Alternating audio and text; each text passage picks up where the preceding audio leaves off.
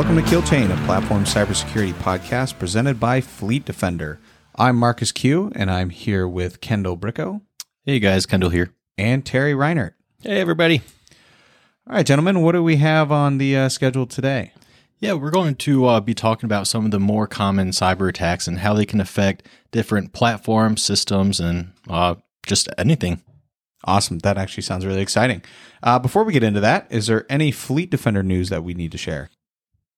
Yeah, so Governor Pillen came out not too long ago. Oh yeah, Nebraska State Governor Jim Pillen. Yep, correct. Yeah, that was pretty cool having him come out and check out our technology and uh, see him get excited about what we're doing here. So yeah, that was awesome. Yeah, never thought that I'd be talking to a state governor anytime. Oh yeah, or having his security team come in and check everything out beforehand. Yeah, no, that was definitely an interesting thing. yeah, it was a pretty good experience. But yeah, uh, yeah. So thank you, Governor, for coming to uh, to Fleet Defender to see what we're building. But yeah, getting back to the cyber attack topics. Uh, so some of the one of the most common uh, cyber attacks that you hear frequently on the news is ransomware. Um, Terry, can you kind of go into what a ransomware attack is and what it does? And maybe why it's so common. I feel like you're just seeing so many news stories about Yeah. it. Well, you know, ransomware is exactly what it sounds like. They're holding your information technology or OT system uh, hostage until you pay them a ransom. And so, what they'll usually do is um, a lot of times they'll trick you into opening a link, uh, running a file, something with their malware in it. Um, and then what it'll do is it'll actually encrypt your hard drive. And it'll then pop up a screen that says, pay us this many Bitcoin in order to unlock your files. So I, I always thought that they actually took files off of your hard drive somewhere else and then they would give you those files back once you paid. That's not what it is. They're actually encrypting the drive that's on the system. Yeah, they, they might do both. Um, I do know that there have been times where ransomware attacks, um, later files were leaked. So clearly, once they have access, they are grabbing your files as well. Um, but one of the more common is they would just encrypt your drive, and then you'd have to, you know, get the encryption key from them in order to unlock it. So, kind of circling back to our previous episode, um, Trojans, can you use a Trojan to uh, install a ransomware into a system? You could. Yeah. I mean, you're just basically tricking somebody and your malware is attached to whatever file it is. Um, a lot of times it's probably just straight malware. They don't even like the, the Trojan is the email or the, the, the social engineering aspect to get you to run it.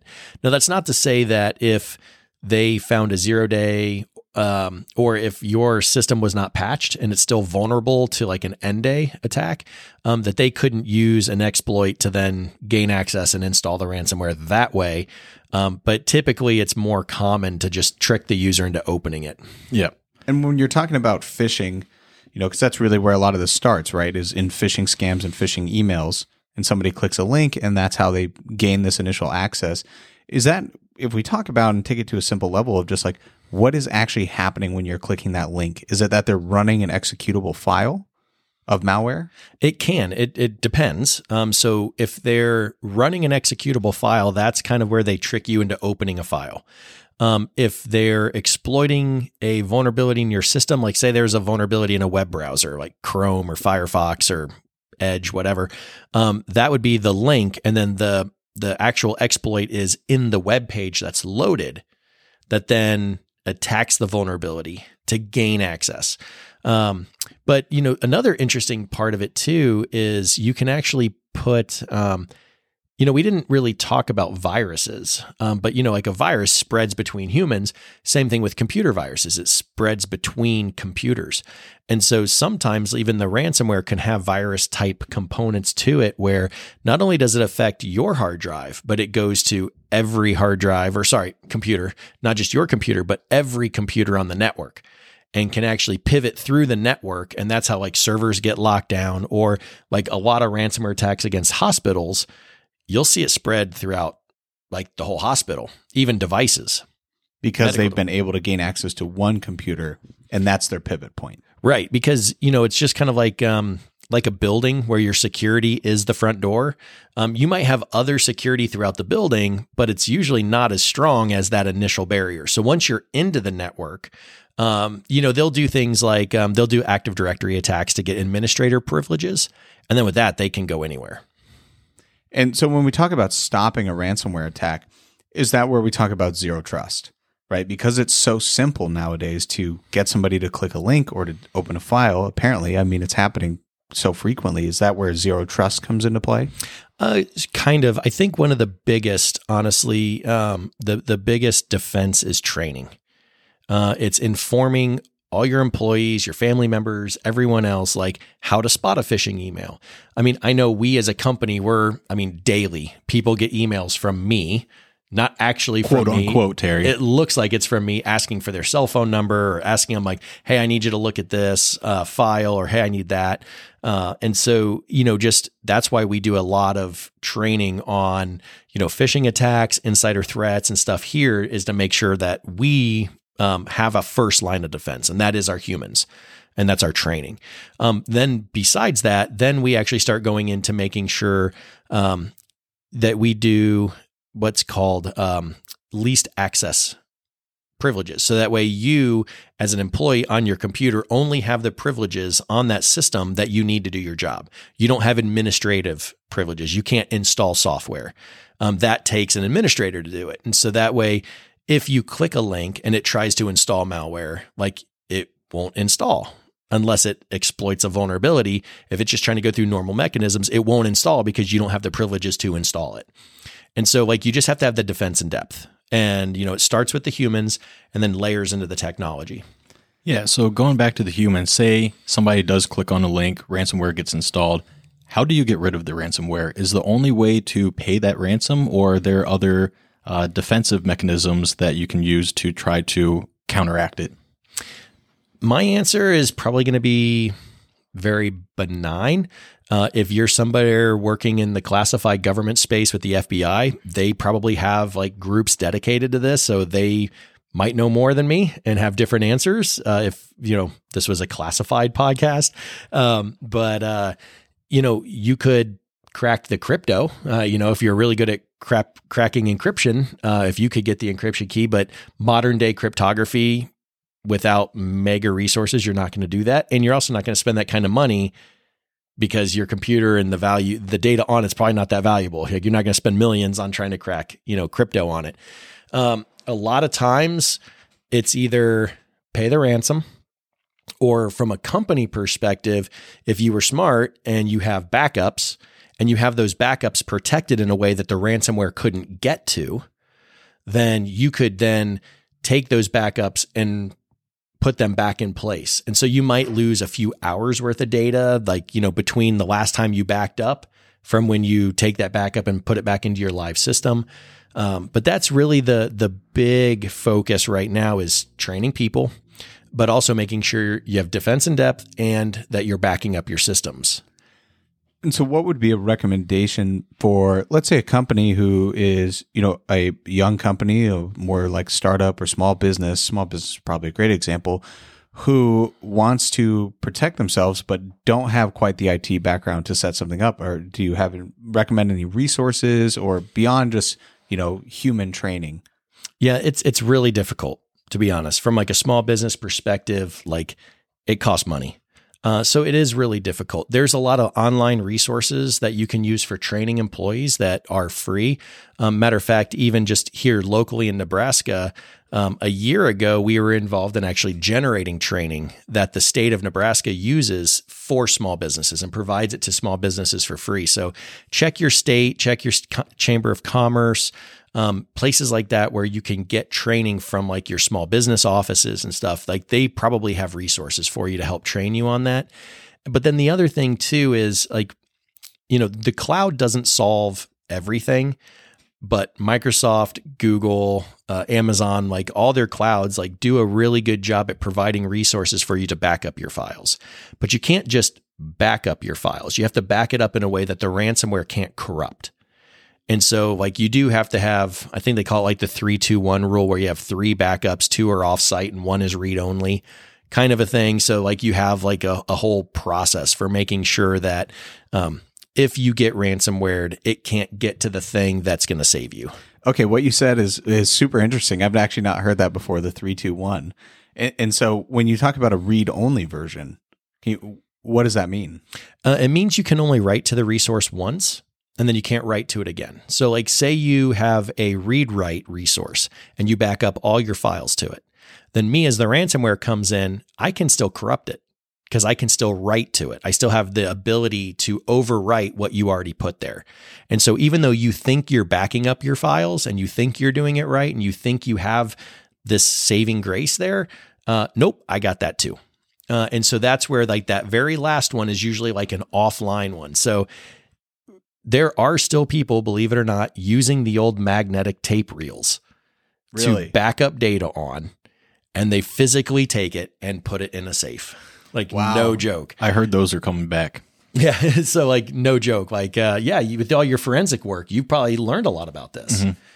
And so uh, yeah, it, it's it's really interesting. Like ransomware is not going to get into that safe and uh, get on those mag reels. That actually it reminds me of uh like you know like everybody I got into cryptocurrency a little bit back in like 2014 2015 and bought one of those wallets like uh those ledger wallet things and your your like seed key or the main password to you know reboot everything they actually tell you write it on a piece of paper and put it in a safe. And I don't know why that's just the funniest thing to me is in this world of encryption and cryptography and all this amazing work on encrypting files, the number one way is to just never type it in. Is write it on a piece of paper and put it in a safe. Now, here's something that's going to blow your mind. This is new and emerging. I just saw the research come out just literally yesterday. I read about it.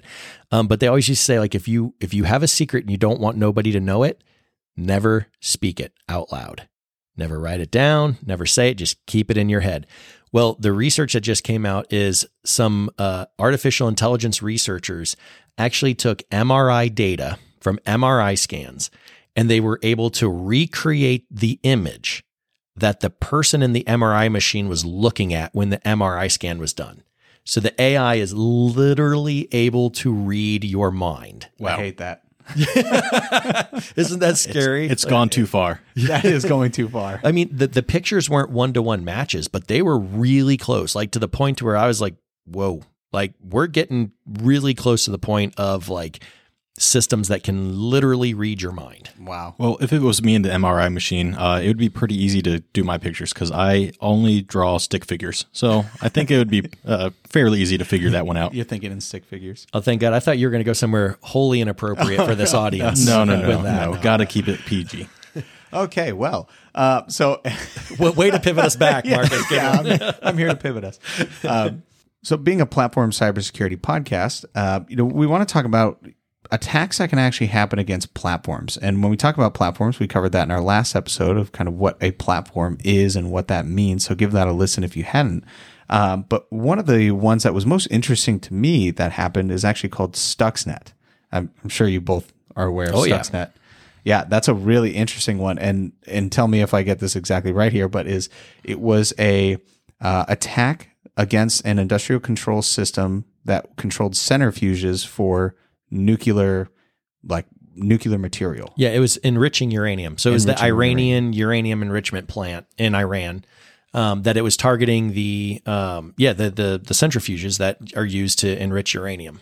Yeah, and so the platform being the, that industrial control system, essentially, and wasn't that launched through a thumb drive? Yeah, I think that's what it was. It was some kind of uh, media that was uh, put into the system in one way or another um, that then allowed it to take control and move through networks um, until it found what it was looking for. And it was interesting because, um, you know, there's a lot of public research. You know, they reverse engineered it and they put a lot of research out about it. And I believe, if I remember correctly, there was four Windows zero days that were included um, in it. So that way it could gain access to the Windows system and then escalate its privileges uh, in order to get like root access or kernel access. So it could do more. So think of it like administrator access. It can do anything it wanted. Um, but then it also included um, attacks and payloads against, a, I believe it was a Siemens um, uh, uh, control, uh, industrial control system. That was the actual thing that was, you know, controlling the motors and all the different equipment around the uh, the centrifuge. So it was altering the operation and the behavior of the system, but then what it was displaying to the user was that it was normal behavior and that nothing wrong was happening. That's like movie level hack. Oh yeah. right. that- oh, at the time that was uh, that was an incredible thing. Like when that broke, uh, that was next level.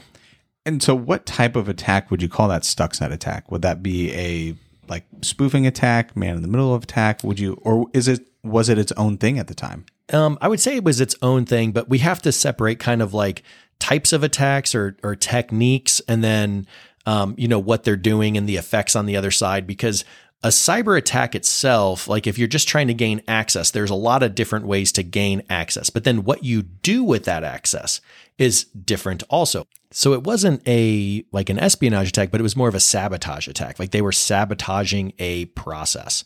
And what was also interesting about it too is you know, we've been talking for the last, you know, decade about this IT OT convergence, you know, information technology and operation technology or operational technology. And they've always been very distinctive things, right? Like the systems that, like the industrial control systems that run your power plant were OT systems, operational technology. Um, and then like Microsoft Office and all your business processing, your intranet, you know, all those things would be an email, all that stuff would all be on the information technology side, and they were separate. Um, well, now we see this ITOT convergence where you on your business networks, you actually have the controls to look at the efficiency of your building and you know adjust the cooling system adjust the heating adjust the lighting and all these things. So we've now merged these networks. It's this ITOT convergence. And so like with Stuxnet it was really interesting because Windows is an IT traditionally an IT system. But all the industrial control system components were an OT system. And so it really was this first like of its kind where it attacked both and it leveraged one to get to the other. It was it was actually a phenomenal thing And so we talk about that the attack, kind of what you just uh, told us about is the techniques. So when we talk about spoofing, man in the middle, you know, anything like that, it's actually a technique to gain access to do what you want.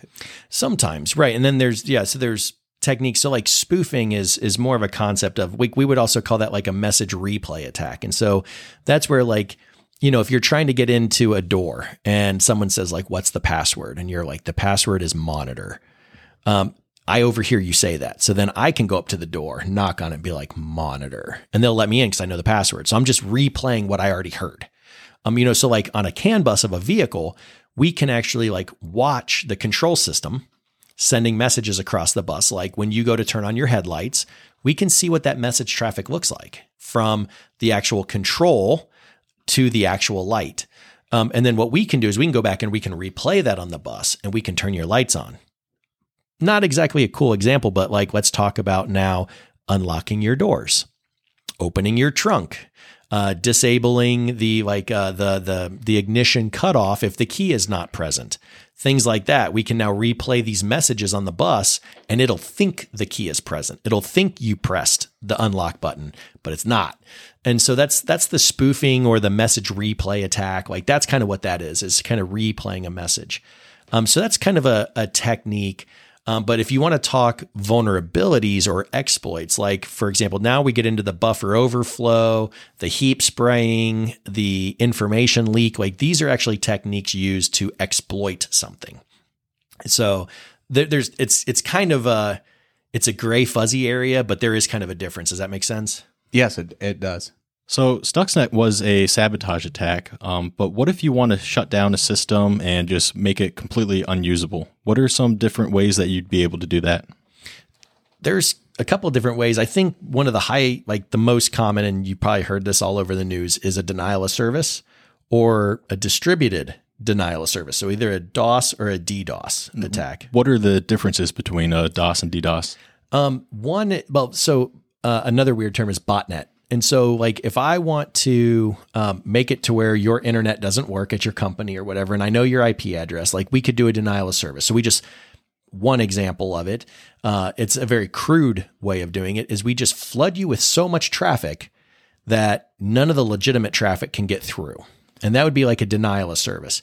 But with the advent of cable modems and fiber, uh, you know, fiber uh, modems and things like that, the bandwidth is so wide, you can't use one system to then overload that. You can't generate that much traffic from one system. So then what I'd do is I'd create a botnet. I would go out and I would get, you know, 5,000 machines that all have my implant on it that I can control now secretly. And then I would task all of them to start generating as much traffic they could against a single IP address. So that's the distributed part. And that's like turning the computer into a zombie, and uh, it'd be a zombie master I mean, running it. I- I've heard those words used. I mean, typically we don't use zombie, you know, in the cybersecurity world. I think the news would do is like, oh, this like zombie computer. I don't know. Like uh, everybody loves the the Z word, but If, if your computer was a part of that botnet, would you know it's happening? usually not. Like it might slow down. Or you might see a spike in your bandwidth usage or something, but a lot of times you wouldn't know. Like even right now, one of the things that um, it was popular a couple of years ago. I don't know how popular it is now, but um, there were crypto miners who would install um, implants into your browser. Uh, and if they did it through like web pages that you would go to, but anyway, they would use that to like mine crypto on your system without you even knowing it. That reminds me of like I don't remember if a news story or where I read it at, but somebody got in trouble for doing that essentially with their company computers, right? Is they turn their company computers into a botnet to mine. Oh yeah, yeah. I, I don't think like you know from a business owner perspective, you'd see your power usage spike. You'd see your uh, you know the heat in the building go up, so your AC would run more often. Uh, yeah, that's essentially stealing from the company. Yeah. So typically, why would somebody want to use a DDoS? Is it just malicious intent? Is that typically why people would use a botnet or a denial of service attack? Well, it really depends. Um, I mean, if you're if you're launching against your like ex girlfriend or something, then yeah, or like you know you got fired from a company, and so like you try to DDoS them, um, you know something like that, like personal vendetta. That could be one. Um, another one is um, even terrorism, and not even the type of terrorism you're thinking, like eco terrorism. So, like say, um, you know, some uh, group out there who you know is is really trying to to save the environment and they cross the line, they could be DDoSing ExxonMobil or something, you know, like companies that that don't speak to what they believe in. Um, so that could be a form of like eco terrorism or, or terrorism. Um, but there's also the aspect of militaries doing it against other militaries. You know, like if you want to, uh, I'm I'm kind of making this up and generalizing, but like say you want to, um, you know, fly airplanes into denied airspace where there's you know um, integrated air defense systems. If you could find a way to do a denial of service against all the radars then they'll never see the airplane. So now you can kind of fly through with impunity and no one's going to shoot at you because they don't even know you're there. So if a So- company is experiencing a DDoS attack, uh, how do you defend against it? Do you have to reset your whole network, or do you need to find some cyber tactic to stop it from happening? It's a great question. There's actually a lot of companies out there now that have technologies in place to prevent um, DDoS attacks and denial of service attacks. Um, you know, there's even stuff built into AWS and Azure and some of the cloud platforms and stuff that will actually detect when it's a happening and then route that traffic away and like stop it. So that way your system stays up and people can still get to it. So would like whitelisting or blacklisting IP addresses would that be one tactic to try to prevent it? You can, but it's not manageable mm. because then every time a new computer comes onto the network, you got to add it to the whitelist or, you know, I mean, blacklist, you can change your IP address in a heartbeat. Yeah. You know, you can even spoof IP addresses and stuff. So like that's not exactly the the best way of doing it. And you know, a lot of times like let's just make this up. Let's just say like, you know, I'm here in the United States and I want to attack somebody in, you know, some other country. I won't launch the attack from my country because then people will know where I am. So I'll actually go and create my botnet in other countries or use them from all, or, or have systems in every country, you know, so that way no one really knows where it's actually coming from. And that's very simplified. Don't get me wrong. I'm, I'm simplifying it for the audience, but Yeah, of you know, it, it can get very technical very quick. Being a platform cybersecurity podcast and bringing this back to flat platforms, is a DDoS or a DOS attack something that you could do against, say, a car? Oh, easily. Yeah, there's actually like known denial of service attacks. Um, if you have access to the CAN bus, there's actually a very easy trick that you can use to basically shut down all traffic on that CAN bus. Like basically, you just flood it with high priority messages and no other messages can get through. And it's just a vulnerability that's in the CAN protocol, just how it's designed. If that happens to a vehicle, does the vehicle just get shut down, like it won't operate, or what would happen to it? Yeah, we've done demonstrations of denial of services on passenger light duty vehicles and heavy duty vehicles, um, and it does. It just starts going haywire. It'll it can shut off the engine. Um, sometimes the engine can keep running, but it'll start making every bell and whistle go off inside the car like it's chaos. You know, because the car nothing can talk to each other. And so it just starts going into all these weird error conditions. And um, I do know that there are manufacturers that are looking at finding ways to, um, you know, stop that from happening, but uh, it's a very difficult problem and it's going to exist in vehicles for a long time. Yeah, I, I mean, we actually have run a demo of that before, and it, it's chaotic. It's complete chaos. And so, if you ever want to see that, fleetdefender.com. That was a good transition. Yeah, that was a good one. Bad. Well, gentlemen, anything else for today? I think we covered uh, quite a good topic today. Yeah, that was great. Yeah, it's been fun. I mean, we just scratched the surface. There's so much uh, to the topic, but I think, yeah, I mean, I'd be really curious to hear what everybody listening thinks. Like, did we do a good job talking about it? Did everybody track? Yeah, and let us know if you've heard a story or about an attack or a hack in the past that you want us to dive in on, and or and if really something's happened to them. Yeah, or if something's happened to you.